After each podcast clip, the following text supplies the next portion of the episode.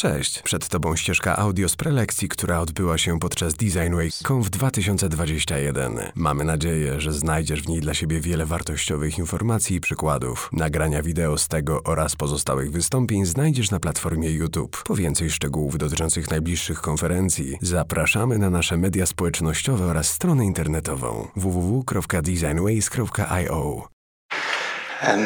No dobrze, słuchajcie, to zaczynamy.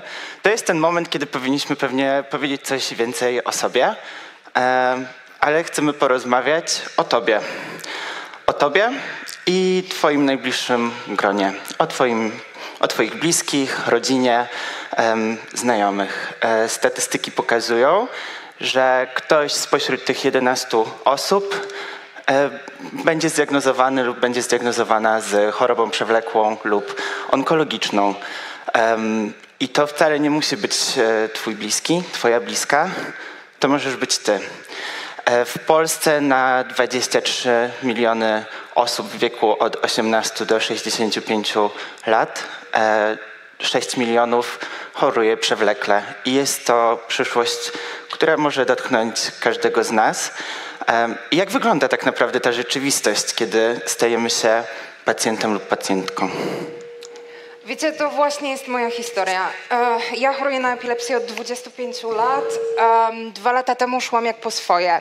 10 lat bez ataków, wchodzę do gabinetu, wiecie, to miały być tylko badania na zasadzie od, e, odbębnić i, i przecież będę schodzić z leków. Zakładają mi tą szaloną maszynę na głowę, ja śmieję się z paniami, które przygotowują mnie do badania, opowiadam im o tym, jak to będzie, jak już zejdę z leków. Wchodzę do gabinetu lekarza, który ma opisać moje badania, a tam panuje cisza.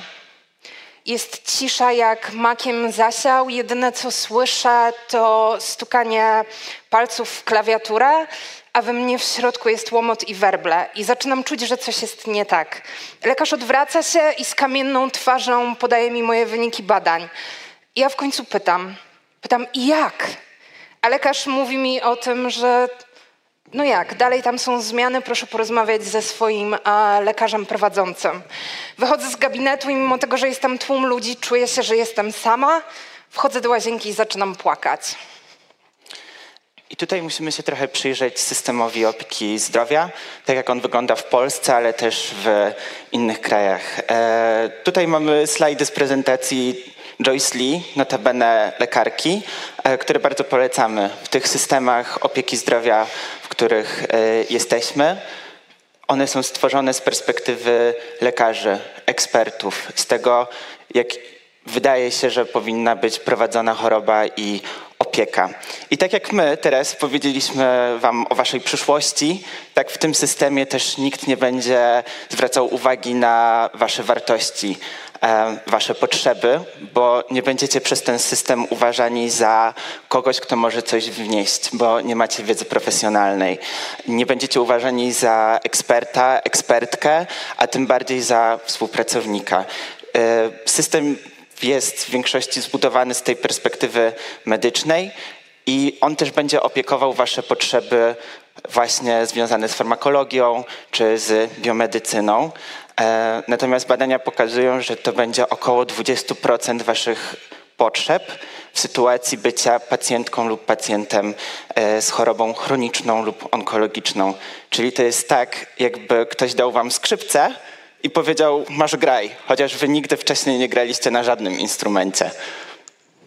I wyobraźcie sobie, że może być trochę, może być trochę inaczej. To znaczy, ja siedząc w tym gabinecie, gdy lekarz podaje mi wyniki i mówi, Kasia, nie musisz się bać. Jest takie miejsce, nazywa się Pacjenci Pacjentom.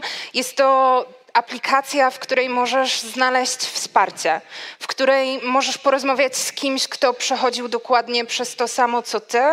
Jest to aplikacja, w, którym, w której znajdziesz pacjenta, który miał dokładnie takie same emocje jak ty. I możesz znaleźć tam poczucie przynależności. A, poczucie przynależności. prezentujemy Wam teraz e, nasz zespół. Historia aplikacji zaczyna się w ten sposób, że Alicja zostaje zdiagnozowana z rakiem piersi. Alicja ma to szczęście, że dostaje numer telefonu do pacjentki, która przechodziła przez dokładnie to samo, co ona. Może z nią porozmawiać o swoich emocjach, może z nią porozmawiać o swojej nowej codzienności, może z nią porozmawiać o swojej nowej normie. Alicja bardzo lubi mówić o, o tej osobie jako swoim aniele stróżu. Przychodzi do Ani Harko, założycielki Fundacji Ludzi i Medycyna i mówi, ja chciałabym, żeby każdy pacjent miał taką możliwość. Chciałabym, żeby istniała przestrzeń, w której każdy będzie mógł e, porozmawiać o swojej nowej codzienności i będzie mógł porozmawiać o swoich emocjach. Ania Harko mówi, okej, okay, zróbmy to. Do zespołu dołącza Robert, wspaniały badacz, który jest tutaj z nami i razem przystępują do um, programu Sektor 3.0, który jest e, inkubacją dla, dla fundacji. W sektorze 3.0 do zespołu dołączam ja i Luiza, jesteśmy projektantkami i wiecie, to miał być związek bez zobowiązań, trzy miesiące, wiosenny romans, pomagamy stworzyć aplikację, no ale okazuje się, że to na poważnie. Jesteśmy razem już od półtora roku. Jest wspaniale. Odnajduję poczucie przynależności. Po raz pierwszy mogę porozmawiać o emocjach w chorobie. Po raz pierwszy jestem w stanie podzielić się tym wszystkim, co we mnie się dzieje, i dzięki temu, że sama jestem pacjentką, e, jestem w stanie empatyzować z, z naszymi użytkownikami. I wiecie, zaczynamy prowadzić badania. Mamy wspaniałą strukturę. Sektor 3.0 sprawia, że e, mamy to wszystko ustrukturyzowane, 240 godzin badań. I co się okazuje? Okazuje się, że przed pacjentami stoją wyzwania. Okazuje się, że pacjent nie ma wiedzy na temat życia z chorobą. Nie ma wsparcia emocjonalnego na różnych etapach życia z chorobą. Pacjent ma trudności ze znalezieniem rzetelnych informacji, dociera do niesprawdzonych źródeł i nie ma wiedzy na temat metod leczenia i leków. To nie wszystko. Odkrywamy też wartości. Odkrywamy, że dla pacjentów ogromne znaczenie ma anonimowość i bezpieczeństwo danych. Okazuje się, że to, co ma dla nich znaczenie, to partnerstwo, ale również sprawczość. Okazuje się, że współodczuwanie jest istotne. I okazuje się, że pacjenci potrzebują nieprofesjonalnej eksperckości. No i wiecie, Wygrywamy sektor 3.0, super, cieszymy się. 50 tysięcy złotych, wspaniale. I zaczynamy szukać wycen i wiecie, co się okazuje? Tworzenie aplikacji to pieniążki mnóstwo pieniążków. Dostajemy wyceny pół miliona złotych, rok czasu, 400 tysięcy złotych, rok i trzy miesiące. I my jesteśmy fundacją, pracujemy po godzinach i jak słyszymy pół miliona złotych, no to wszyscy robimy ogromne oczy, jesteśmy przerażeni, no bo jak z 50 tysięcy złotych zrobić pół miliona złotych? No, jeżeli macie taki sposób, to bardzo bym prosiła, żeby ktoś później dał mi znać. Więc zaczynamy, e, zaczynamy obdzwaniać e, bazę Tech to the Rescue, która powstała w czasach pandemii. I wiecie, wykonujemy telefon za telefonem. Cześć, nazywam się Kasia Antczak, działam z Fundacją Ludzie i Medycyna. Tworzymy aplikację Pacjenci Pacjentom. W naszej aplikacji chodzi o to, że w momencie, w którym zostajesz zdiagnozowany z chorobą przewlekłą, wchodzisz tam i możesz porozmawiać. Możesz po prostu porozmawiać o tym wszystkim, co, co dzieje się w tobie. I badania pokazują, że wśród pacjentów z cukrzycą sam fakt tego, że mogli porozmawiać, rozmawiać z osobą, która przechodziła przez to samo co oni, ich jakość życia wzrosła o 60%. Jeśli chodzi o pacjentów z rakiem piersi, jakość życia wzrasta o 75%. Tylko dlatego, że możesz z kimś porozmawiać, kto przechodził przez to samo jak ty. No i dzwonimy, opowiadamy, wiecie, jeden, drugi, czterdziesty telefon i odbiera e, Natalia ze Skyrise. Słucha, słucha i milczę, wiecie, milczę po tej drugiej stronie, a ja mówię i myślę sobie, czy ona mnie jeszcze słucha. I okazało się, że słucha, że to z nią rezonuje, że widzi tą potrzebę, że dostrzega wartość w naszej aplikacji. No to zaczynamy cały proces.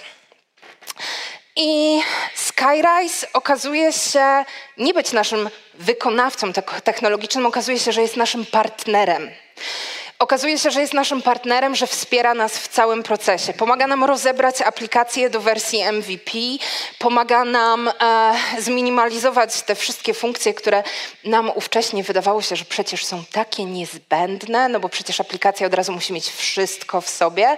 No i rozbieramy ją do tych podstawowych, do tych podstawowych funkcji i okazuje się, że udaje się ją zrobić trzy razy szybciej. MVP powstaje w cztery tygodnie i siedem razy taniej. Okazuje się, że można zrobić aplikację za 50 tysięcy złotych, tylko trzeba ją rozebrać. I teraz porozmawiajmy, wróćmy na chwilę do wartości. Um, widzicie, te, te, wszystkie wartości, o których mówiliśmy wcześniej, ta anonimowość, to znajduje się w aplikacji. Wchodzisz do aplikacji, logujesz się, podajesz swoją ksywkę. Bezpieczeństwo danych. Nie mamy pojęcia o użytkownikach w aplikacji. Ani ja, ani Robert, ani Ania, nikt z zespołu nie może wejść i, i poznać danych, e, danych pacjentów. E, bycie, bycie razem. Wiecie, okazuje się, jakby kto czyta regulaminy? Spokojnie, my też nie czytamy regulaminów, e, dajemy znać o tym pacjentom w aplikacji, e, prosimy ich o to, aby mówili w swojej perspektywie, prosimy ich e, o to, by pamiętali, że dobrowolność w aplikacji to podstawa. Mówimy o tym, by wspierać zamiast leczyć. Aplikacja nie jest miejscem do udzielania, do udzielania porad medycznych. tak. To teraz opowiem Wam trochę o tym, co założyliśmy na początku, to znaczy wiecie, no bo przecież pacjenci dzielą się na dwie grupy. Dzielą się na tych świeżo po diagnozie i dzielą się na tych, którzy żyją od lat e, z diagnozą. No i założyliśmy, że mamy mentorów i mamy pacjentów, którzy szukają tego wsparcia. No i podczas badań okazuje się, że no nie do końca. Pacjenci wcale nie czują się takimi profesjonalnymi ekspertami. Pacjenci, którzy są wiele lat po diagnozie, też mają gorsze dni i czasami to oni potrzebują wsparcia. Okazuje się, że, nie, że mm, rozróżnienie tylko na, twie, na te dwie grupy to nie jest coś, z czym pacjenci czują się dobrze. Potrzebujemy większego rozróżnienia, potrzebujemy skali, wprowadzamy skalę do aplikacji. Na skali w, i w każdej chwili tą skalę możesz zmienić. Możesz danego dnia szukać wsparcia, a danego dnia tylko dawać to wsparcie. Możesz być w momencie, w którym zarówno go szukasz, jak i potrzebujesz. I teraz chcieliśmy Wam pokazać taki przykład, e, jak ta praca na, wygląda, na wartościach może wyglądać i mieć odbicie w waszym produkcie. I to też nie jest jakaś taka super wesoła e, historia, bo jest też z e, taką nauką dla nas. E, I chcieliśmy wam pokazać to, e, jak badaliśmy treść e, i jak w ogóle do tego doszło. Więc tak jak już Kasia mówiła, pracujemy e, w wolnym czasie, w fundacji przede wszystkim. Jest tydzień przed wypuszczeniem aplikacji do sklepu. I kiedy wszystko jakby sprawdzamy na checkliście, czy jest OK, okazuje się, że e, nie mamy dokończonych tekstów, że to są po prostu placeholdery w wielu przypadkach. No i jest panika. Jest ten tydzień e, i musimy stworzyć e, mikrokopii, komunikację, a to jest też coś, do czego zwracamy uwagę, e, choćby przez właśnie wartość e, partnerstwa. No i co się pojawia? E, wracamy sobie do wszystkich informacji, które do tej pory zebraliśmy na temat naszych odbiorców, odbiorczyń i do tych ich uczuć. Na przykład tego, że właśnie na początku tej diagnozy jesteś sama że e, badając w ogóle te aplikacje, stworzyliśmy sobie taki prototon of voice e, i staraliśmy się stworzyć taką protowersję, jak ta aplikacja mogłaby brzmieć, na podstawie tego, jak ludzie w ogóle odbierają e, te aplikacje. Odbierali ją właśnie jako kogoś takiego troskliwego, pełnego ciepła, kto podkreśla jakby to partnerstwo i że jest kimś, kto nie boi się też przyznać do błędów. Więc w trakcie tego wpada genialny pomysł, co by było, gdyby aplikacja mówiła w liczbie mnogiej? Co by było, gdyby mówiła my, a nie ty, ja? E, I tutaj mamy takie przykłady, jak powoli zaczynamy przekuwać to na projekt. Z jednej strony właśnie na batonach pojawia się liczba mnoga, zaczynamy, porozmawiajmy, ale mamy też e, bardziej takie kopie rozbudowane gdzieś w aplikacji, gdzie też stosujemy tę liczbę mnogą. No i to jest taki pierwszy moment, gdzie troszeczkę zobaczyliśmy, że no, to dziwnie wygląda, ale dobra, no to nie możemy do końca też bazować na takich naszych przeświadczeniach. E, plusem jest to, że wcześniej sobie zaplanowaliśmy e, badanie dzienniczkowe, które miało e, zbadać w ogóle takie pierwsze dni korzystania z aplikacji. Więc mając to takie zabezpieczenie, że ok, mamy zaplanowane badania, mamy kontrolowane środowisko, sprawdźmy to. To też jest fajna okazja, żeby sprawdzić, jak w ogóle to kopi pracuje na przestrzeni czasu, tak? Co się dzieje z użytkownikami, użytkowniczkami, e, kiedy jest ta liczba mnoga gdzieś i czy ona się sprawdza, no bo też sobie zdajemy sprawę, że to nie jest popularny zabieg i że może po prostu wchodzić taki efekt, no tego nigdzie nie ma, tak? Bez sensu. I teraz trochę o tej strukturze badania. E, zaplanowaliśmy to badanie w taki sposób, że przez 7 dni 9 e, osób wypełniało taki półustrukturyzowany dzienniczek w w formie ankiety. Dziewięć osób to może nie brzmi jakoś e, super dużo. Dla nas to jest wystarczająca e, liczba. Często też te dzienniczki robi się w grupie dziesięciu osób. Plus no, my też nie mogliśmy jakby dać takiej dużej gratyfikacji. E, I to, co mogliśmy zaproponować, to po prostu jakby bycie w gronie pierwszych użytkowników i użytkowniczek aplikacji.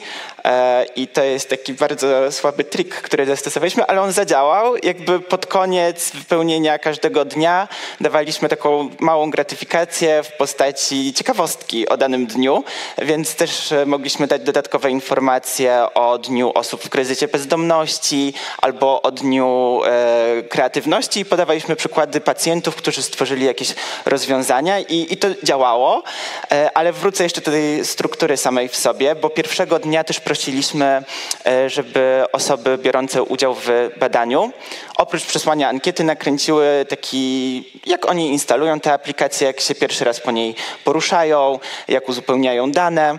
E, oczywiście wcześniej dostali instrukcję też wideo, jak to zrobić. E, I to, co jest ważne, że w, po czterech dniach zadzwoniliśmy do wybranych osób, e, ale to też nie były jakby losowo wybrane osoby, ponieważ jak widzicie tutaj my po każdym dniu monitorowaliśmy e, feedback na bieżąco z tych dzienniczków. To nam pozwalało przede wszystkim wyłapać też bugi, i jakby od razu reagować i poprawiać to na bieżąco, ale byliśmy też w stanie już e, analizować na przykład właśnie kopii w tym przypadku. Jakie pojawiają się komentarze, czy pojawiają się komentarze, kto, to, kto jakby zwraca na to uwagę. I na podstawie tego zadzwoniliśmy do czterech osób z tej grupy, do takich osób, które już tutaj zdradzę, jakby no tutaj podejście do oceny tej liczby mnogiej było bardzo rozpięte. Jakby były osoby, dla których to było super na początku, były też osoby, dla których to było absolutnie no-go. E, I wybraliśmy właśnie takie dwie osoby, które są super nastawione do tego pomysłu i dwie osoby, które są super negatywne do tego pomysłu i troszeczkę bardziej z nimi o tym porozmawialiśmy. E, I teraz powiem o tym, co nam wyszło. A nie, jeszcze tutaj tylko powiem właśnie o tych ciekawostkach, że one dobrze zadziałały, bo response rate z tych dzienniczków mieliśmy naprawdę dobry. E, otrzymaliśmy 62 wpisy na 60 53 możliwych, e, więc tutaj też naprawdę z tego jesteśmy zadowoleni, bo czasami te dzienniczki gdzieś tam umierają w połowie czy coś takiego, a tutaj faktycznie większość osób przeszła przez te 7 dni, zwłaszcza, że to też było trudne zadanie dla nich. E, no i co nam wyszło? E, to, co jest może ciekawe z tego badania, to to, że na pewno kopii i tekst w aplikacji ma znaczenie i to też nam wyszło, że on bardzo wpływa na użytkowników. Teraz się bardzo dużo mówi o UX ratingu i dobrze. E, u nas to się przejawiło tak, że e, ta liczba mnoga wpływała w ogóle na sposób, jak ludzie mówili. Oni sami się na tym łapali, na przykład i one, tak, że zaczynają mówić o sobie w liczbie mnogiej.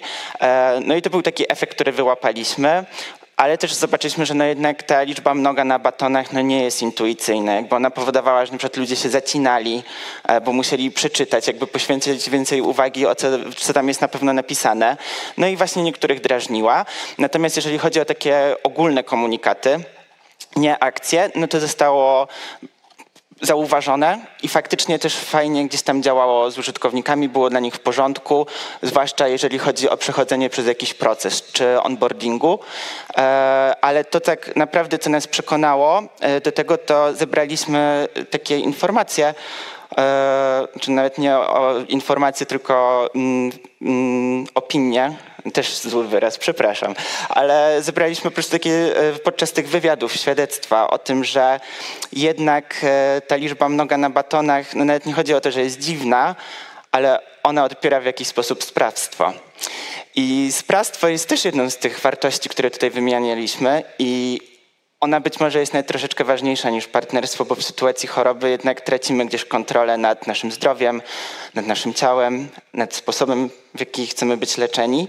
I dla nas to był absolutnie taki argument, że odchodzimy od tej liczby mnogiej na batonach, zostawiamy ją jakby w pozostałych komunikatach, natomiast no tutaj faktycznie to nie działa. Sprawdziliśmy, też dla nas to było ciekawe, no bo w języku polskim nie ma wcale dużo badań nad mikrokopii. Więc to było w jakiś sposób odkrywcze. I to, co nam pokazało, że właśnie jakby nie wystarczy sobie zmapować tych wartości, które są ważne dla naszych odbiorców i odbiorczyń, tylko to, czego my w sumie nie zrobiliśmy, to jeszcze nie ustawiliśmy hierarchii tych wartości. Chcieliśmy bardzo zadbać o partnerstwo, ale przez to uderzyliśmy w sprawczość i to dość mocno, jak się okazało. No i podsumowując a, i mówiąc o tym wszystkim bardzo krótko. My też nie czytamy regulaminów, jest ok, ale anulujmy to już tak nie bardzo. Po prostu anuluj. E, przechodząc dalej e, i podsumowując, chcielibyśmy Wam powiedzieć jeszcze o takich top pięciu lekcjach dla nas wynikających e, z tego wszystkiego. Mm, szczere zainteresowanie drugim człowiekiem i pozwolenie ludziom mówić o tematach, które ich interesują, są taką bardzo, bardzo podstawą. Słuchajcie, pytajcie, pytajcie, pytajcie i aktywnie słuchajcie. Tak naprawdę wasi użytkownicy mają całą wiedzę, która jest wam potrzebna do tego, żeby produkt był jak najmocniej skierowany do nich. Bądźcie odważni w swoich designach. E, jeżeli chcecie wymyślić koło na nowo, to ok, ale sprawdźcie, czy to kwadratowe koło, które wymyśliliście ze swoimi użytkownikami, nie okaże się, że po prostu no, nie działa. Tak? Więc kontrolujcie to, gdzie chcecie być odważni.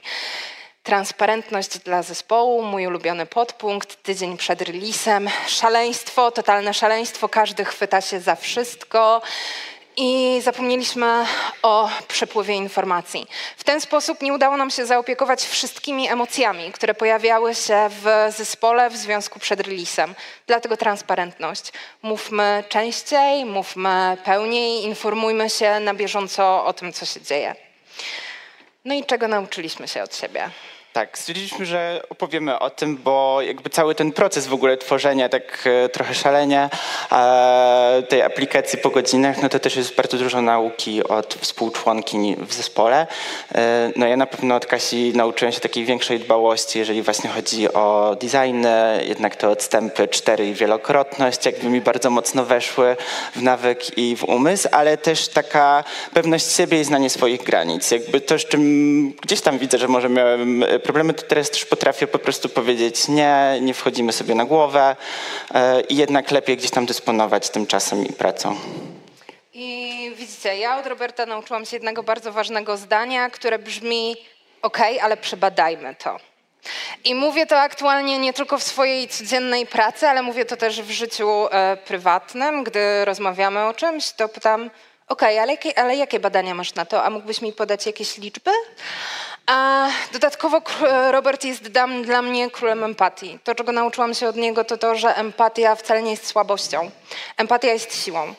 I to, co mogę dać e, osobom wokół mnie, zarówno w życiu zawodowym jako lider, jak i po prostu w życiu codziennym, to właśnie ta empatia i pomóc im rozwijać się poprzez nią. Przyszłość. Więc tak, Udało nam się wypuścić aplikację na rynek w tym roku. Dostaliśmy się do programu Aktywni Obywatele i teraz łapiemy za moduł samoedukacyjny. Po raz kolejny zaczynamy badania, dołączy do nas grupa pacjentów i to oni będą tworzyć moduł samo, samoedukacyjny w aplikacji. Dajemy im tą sprawczość. Chcemy, żeby tak jak w poprzednich etapach aplikacji byli częścią, e, częścią jej tworzenia. My będziemy facylitować, będziemy obserwować, będziemy to przenosić na świat cyfrowy. Dokładnie. I teraz chcieliśmy jeszcze troszeczkę wrócić do początku, bo może on gdzieś zabrzmiał tak e, na zasadzie, no nie słuchajmy tych lekarzy, nie słuchajmy tych psychologów. Nie o to tutaj chodzi. E, To, co widzicie, to jest koncepcja z filozofii medycyny i antropologii medycyny.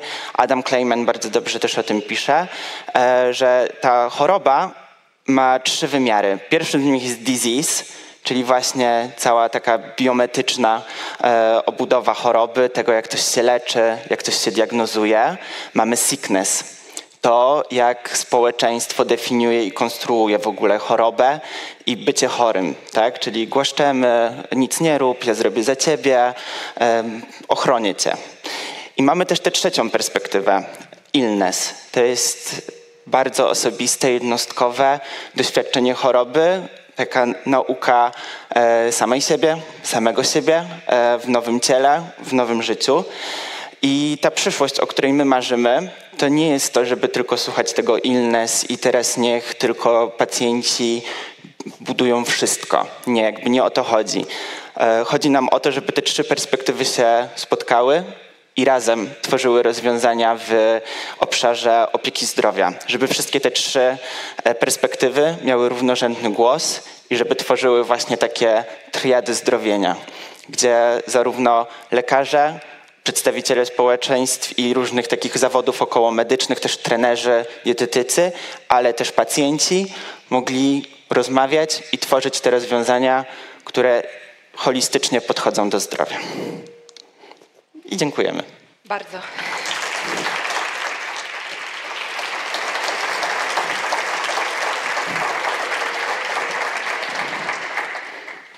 Dzięki wielkie za świetną e, prezentację. E, Dla mnie była bardzo inspirująca, zresztą dyskusja na platformie żywa bardzo, e, więc będziecie mieli też co sobie poczytać, poczytać później. No mamy trochę czasu standardowo i tak jak wspominałam na początku, czy ktoś ma jakieś pytania z sali? O kurczę, dużo pytań.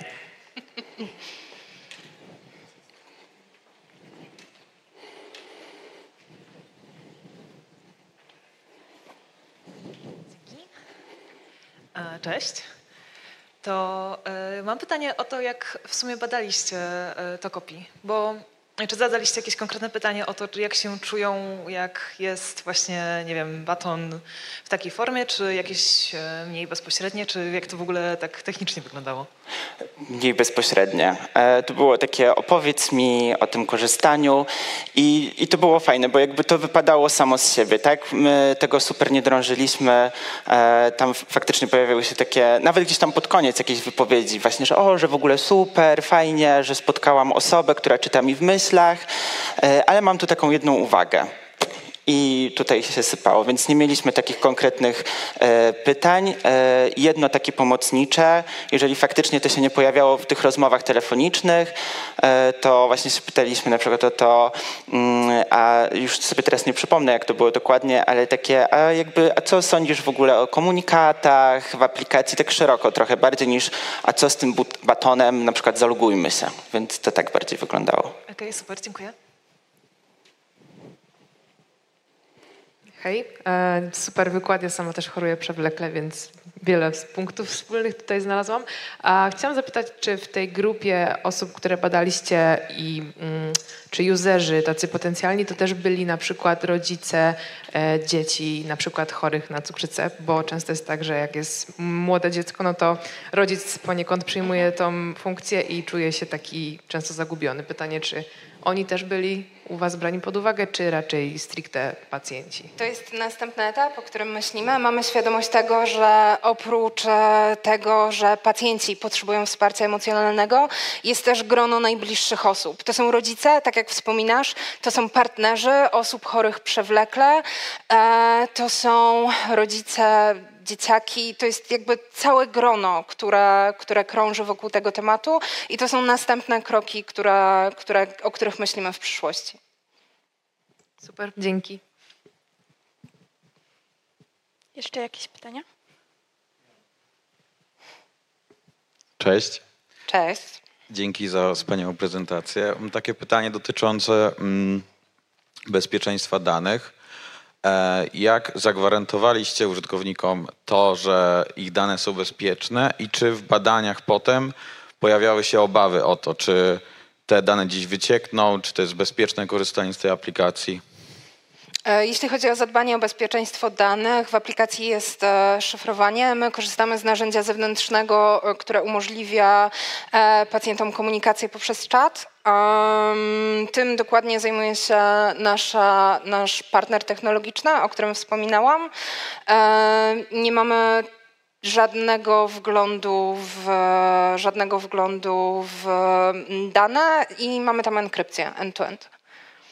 Okej. A czy użytkownicy w ogóle was pytali o to, czy pojawiały się takie pytania, czy, czy gdzieś tam w wywiadach, czy w tych y, y, badaniach dzienniczkowych? E, To w ogóle była taka obserwacja na bardzo wczesnej fazie, e, jak to wszystko wyglądało inaczej i założenie anonimowego konta było opcjonalne i było e, tą akcją niższego rzędu. E, I to, co nas zauważyło, że absolutnie, no dobra, nie wszyscy, większość osób od razu brała, o, anonimowe konto, super, jestem jakby tutaj bezpieczny, jestem anonimowy. I to nas troszeczkę skierowało w tym kierunku, żeby popatrzeć, przeanalizować też te wywiady, które mamy pod tym względem właśnie bezpieczeństwa danych i anonimowości. Plus jeszcze w aplikacji wewnętrznie mamy taką sekcję, gdzie jakby dodatkowo informujemy o tym.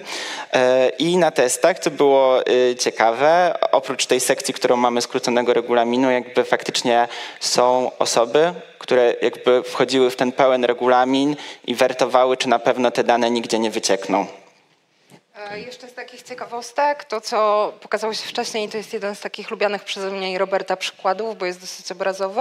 We wczesnych badaniach okazało się, że anonimowość e, jest bardzo ważna, dlatego że jest mnóstwo przestrzeni, gdzie jako pacjent możesz to zadać, e, jakby pokazując swoją twarz, pokazując swoje imię i nazwisko. Są grupy na Facebooku, gdzie pacjenci zadają nawzajem sobie różne pytania. I pamiętam jedne badania, podczas których jeden z pacjentów, którym świeżo założono pompę insulinową, mówi, ale super, że mogę być anonimowy. Jak mógłbym zapytać na Facebooku o to, jak uprawiać seks z pompą insulinową? Dzięki bardzo.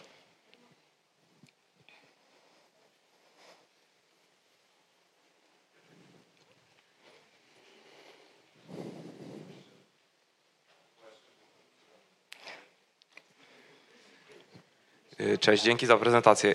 Ja chciałem się zapytać, bo w ogóle choroby i wsparcie między pacjentami to jest bardzo y, taka szczytna idea, że ludzie sobie nawzajem pomagają. Ja chciałem się zapytać, jak, y, czy w jakiś sposób, no bo mówicie, że jest anonimowość, nie macie wgląd w te treści, nie macie takiej obawy, że mogą się też pojawić e, takie elementy, mm, no, gdzie ludzie nie będą sobie do końca pomagać, albo że pojawi się hejt, pojawią się jakieś takie rzeczy no, niepoparte medycznie, prawda, budzące kontrowersje i tak dalej, i tak. Czy w jaki sposób zapewniacie e, bezpieczeństwo w tej kwestii? Dzięki. Oczywiście, że mamy takie obawy i mamy świadomość tego, że no niestety, żyjemy w świecie, w którym to po prostu ma miejsce. Jeśli o to chodzi, to wprowadzamy moduł e, bezpieczeństwa w aplikacji. Chcemy, e, można zgłosić użytkowników i zachęcamy użytkowników do tego, aby faktycznie to robić. My jako fundacja e, odpowiadamy na wszelkiego rodzaju e, maile z obawami pacjentów co do, co do bezpieczeństwa, co do tego, co dzieje się w aplikacji. Jesteśmy w stanie zablokować użytkownika i usunąć jego, jego konto z, z aplikacji. E, Planujemy też wysyłanie po prostu ankiet, pytanie, pytanie użytkowników o to, jak tam jest, przypominanie im o tym, że ta przestrzeń jest bezpieczna i żeby była bezpieczna, to potrzebujemy waszego wsparcia. Potrzebujemy tego, żebyście dawali nam znać, jeżeli ktoś narusza regulamin. I tutaj jeszcze chyba odpowiedzią też e, średnio, pośrednio będzie ten e, moduł samoedukacyjny, który będzie powstawał, bo on faktycznie ma dostarczać e, takiej wiedzy, jak aktywnie kogoś wspierać, jak siebie wspierać, tak żeby właśnie tutaj nie pojawiły się gdzieś te takie reperkusje, powiedzmy, rozmowy, natomiast wychodzimy z tego założenia, że no, to są też dorośli ludzie, w sensie nie chcemy na nich zwalać całej odpowiedzialności absolutnie, e, ale jednak chcemy dawać tę przestrzeń do wymieniania się e, informacjami.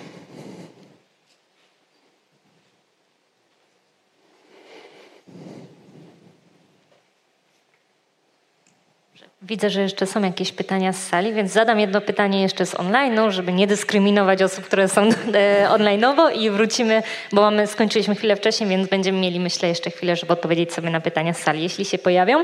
E, dobra, to to jest prośba o doszczegółowienie, jak zmierzyliście zwiększenie jakości życia. E, to są badania. E, nie jestem w stanie teraz przytoczyć dokładnie, które badania o tym mówią. To nie były badania prowadzone przez nas, to były raporty, do których dotarliśmy. Myślę, że spokojnie jesteśmy w stanie udostępnić dokładnie przypisy po, po prelekcji. Tak, to jest też cały nurt badań peer-to-peer support. On był przede wszystkim też prowadzony w grupach e, pacjentek i pacjentów onkologicznych i on głównie jakby tam monitorował właśnie po pierwsze to, jak takie grupy e, działają, po pierwsze na takie indywidualne e, ocenianie swojego zdrowia, ale też na, na przykład na to, jak te parametry zdrowotne potem się poprawiały jakby przed i po. No i oczywiście była taka grupa też kontrolna, gdzie jakby tego wsparcia nie było. Super, dzięki. E, I drugie pytanie jeszcze. E, jak zadbać o rozgłos takiej aplikacji? Przydałoby się jednak, żeby docierała do jak największej liczby pacjentów. To jest naprawdę dobra sprawa. To od Patrycji. E, po pierwsze dziękujemy. Po drugie bardzo uprzejmie Was prosimy, żebyście opowiedzieli o tej aplikacji wszystkim wokoło. Swoimi lekarzowi, babci, wujkowi, na studiach, w pracy, wszędzie i wszystkim. Dlatego tak jak wspominaliśmy na początku, jeżeli nie dotyka to Ciebie personalnie, to prawdopodobnie dotyka jedną z dziesięciu osób znajdujących się wokół ciebie. E, w jaki sposób zadbać o ten rozgłos? E, Mamy konto na Instagramie, nazywa się Pacjenci Pacjentom. E, możecie je udostępnić. Co my robimy aktualnie w Aktywnych Obywatelach w tym programie?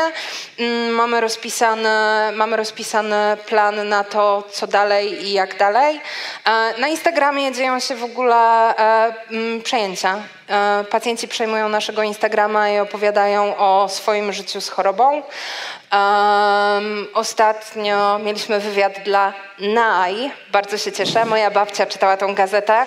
Niezmiernie się z tego cieszę dużo bardziej niż z wywiadu dla Woga, dlatego że dotrzemy do znacznie większej ilości osób, do których tak na co dzień za bardzo reklamami na Instagramie nie jesteśmy w stanie, w stanie dotrzeć. A... Mm, Wiecie, inkluzywność jest dla nas ważna. To jest aplikacja nie tylko dla pani um, Anny, która jest dyrektorem w Warszawie, ale to też jest aplikacja dla Karoliny, która pracuje w Żabce i dla Tereski, która jest twoją babcią. Plus też e, faktycznie jest tak, że my jakby dalej rozwijamy ten produkt. E, wiemy, że na przykład są takie obszary jeszcze niedopracowane, jeszcze trochę kulejące. E, natomiast e, widzimy to też jako zaletę, że właśnie możemy powoli, stopniowo jakby rozwijać ten produkt, jakby coraz lepiej dopracowany wypuszczać e, do szerszej szerzy odbiorców i odbiorczyń. Super, dzięki. Czy na sali jeszcze, o tam z tyłu widzę ponowną prośbę?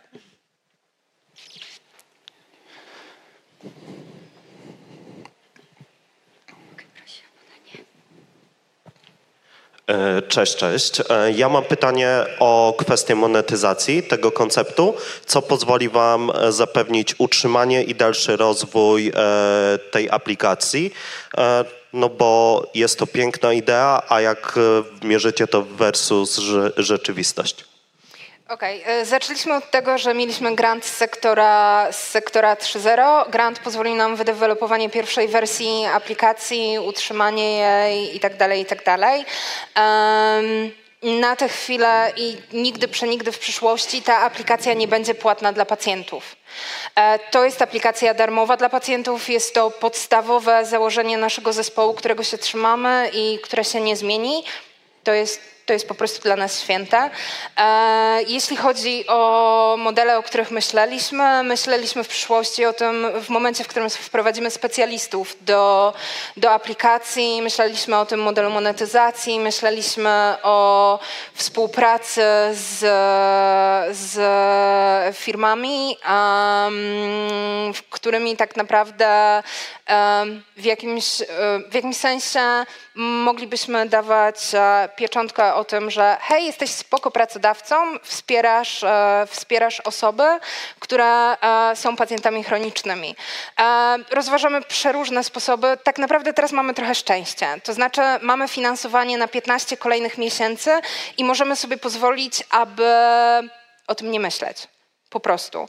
E, myślę, że te 15 najbliższych miesięcy pokaże nam też e, kierunek, w którym, e, w którym dalej będziemy zmierzać i pokaże tak naprawdę, czy, czy my musimy wprowadzać tam tą monetyzację.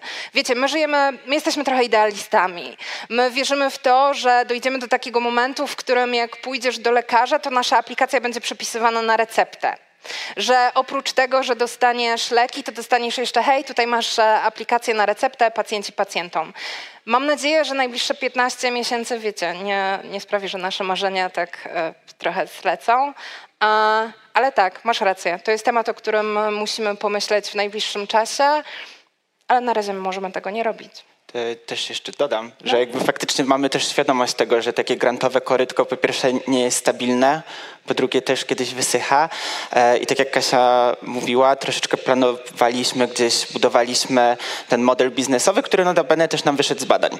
E, I chcemy go przetestować, ale nie mamy aż tylu sił przerobowych. No, była nas piątka, teraz jeszcze doszła Paulina Ewelina, no to jest nasz dziesiątka max, e, więc musimy też sobie trochę porcjować pracę i jakby no, naszą energię w co wkładamy.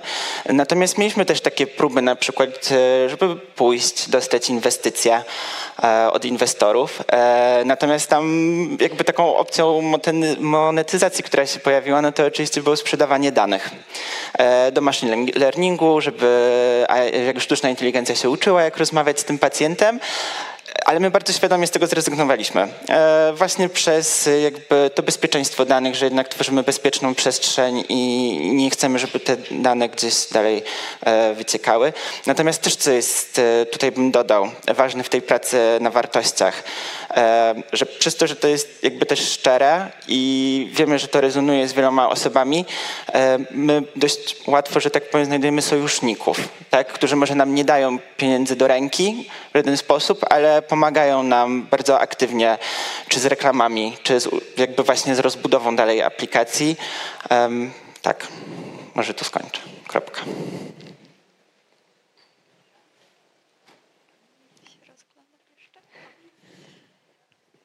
Cześć. Ja mam pytanie, czy nie boicie się konkurencji, czy może są jeszcze jakieś inne produkty, które w Polsce podejrzewam, że nie, ale gdzieś na świecie e, o podobne koncepcje? Nie, wspaniale. Zapraszamy wszystkich do współpracy. Jakby, wiecie, też jeszcze raz, my wszystko robimy na licencjach otwartych. Jakby zapraszam serdecznie. Jeżeli jest tutaj ktoś, kto ma pomysł, żeby realizować to w Czechach, jeżeli ma pomysł realizacji tego we Francji, wszystko jest na otwartych licencjach i fajnie, gdyby to poszło w świat, po a prostu. Czy, a czy są już jakieś gdzieś indziej na świecie podobne koncepcje działające? Identyczne nie, nie.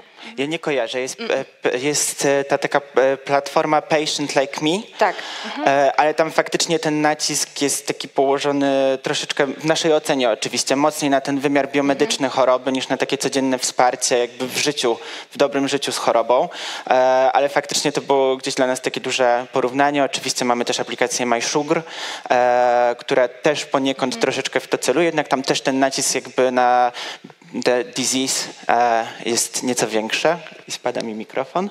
O, i już. A jak tu mówimy o zapraszaniach e, w ogóle, czy do popierania kodu, no to też chcieliśmy Was e, bardzo serdecznie zaprosić, jeżeli na przykład ten temat choroby przewlekłej, czy doświadczenia bycia jako też osoba wspierająca dla osoby chorej Was dotyczy, no to też zapraszamy Was, żebyście śmiało pisali do Fundacji Ludzi i Medycyna, E, bo działamy w takim modelu mozaikowym, jakby staramy się dawać e, gdzieś nawet naszą tożsamość po to, żeby żeby nowe projekty, które mają empatycznie oddziaływać na takie życie z chorobą, mogły się rozwijać.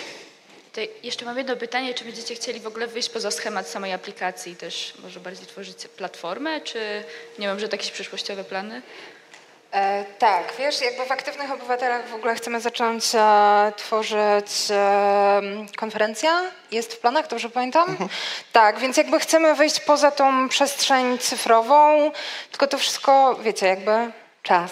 Potrzebujemy czasu, uczymy się wszystkiego jakby trochę na bieżąco, e, ale tak, tak, tak, tak. To też jest dobre pytanie, bo właśnie będziemy powoływać e, tę grupę. To jest tak, partycypacyjna pacjencka grupa projektowa. I my tak trochę, to jest straszna nazwa, ale na pewno ona się zmieni. I o co tutaj chodzi? My tak do końca nie potrafimy powiedzieć na przykład o tym module, jak on będzie wyglądać, bo my nie do końca będziemy go tworzyć. E, To jest jakby też dla nas super. E, Też takie trochę innowatorskie mi się wydaje na skalę może Polski, że to właśnie pacjenci i pacjentki będą wytwarzać to oprogramowanie i to, co oni znajdą w trakcie badań, czy to, co one jakby opracują i zaprojektują, może się okazać, że wychodzi poza aplikację. Może się okazać, że na przykład ten moduł samoedukacyjny, nie, no nie wiem, nie może być takimi kursami Vimeo czy coś takiego, tylko że na przykład konieczne są spotkania na zewnątrz albo właśnie platforma. Więc to jest trochę taka niewiadoma, na którą sobie pozwalamy, bo też wiemy, że ona będzie w dobrych rękach. Super.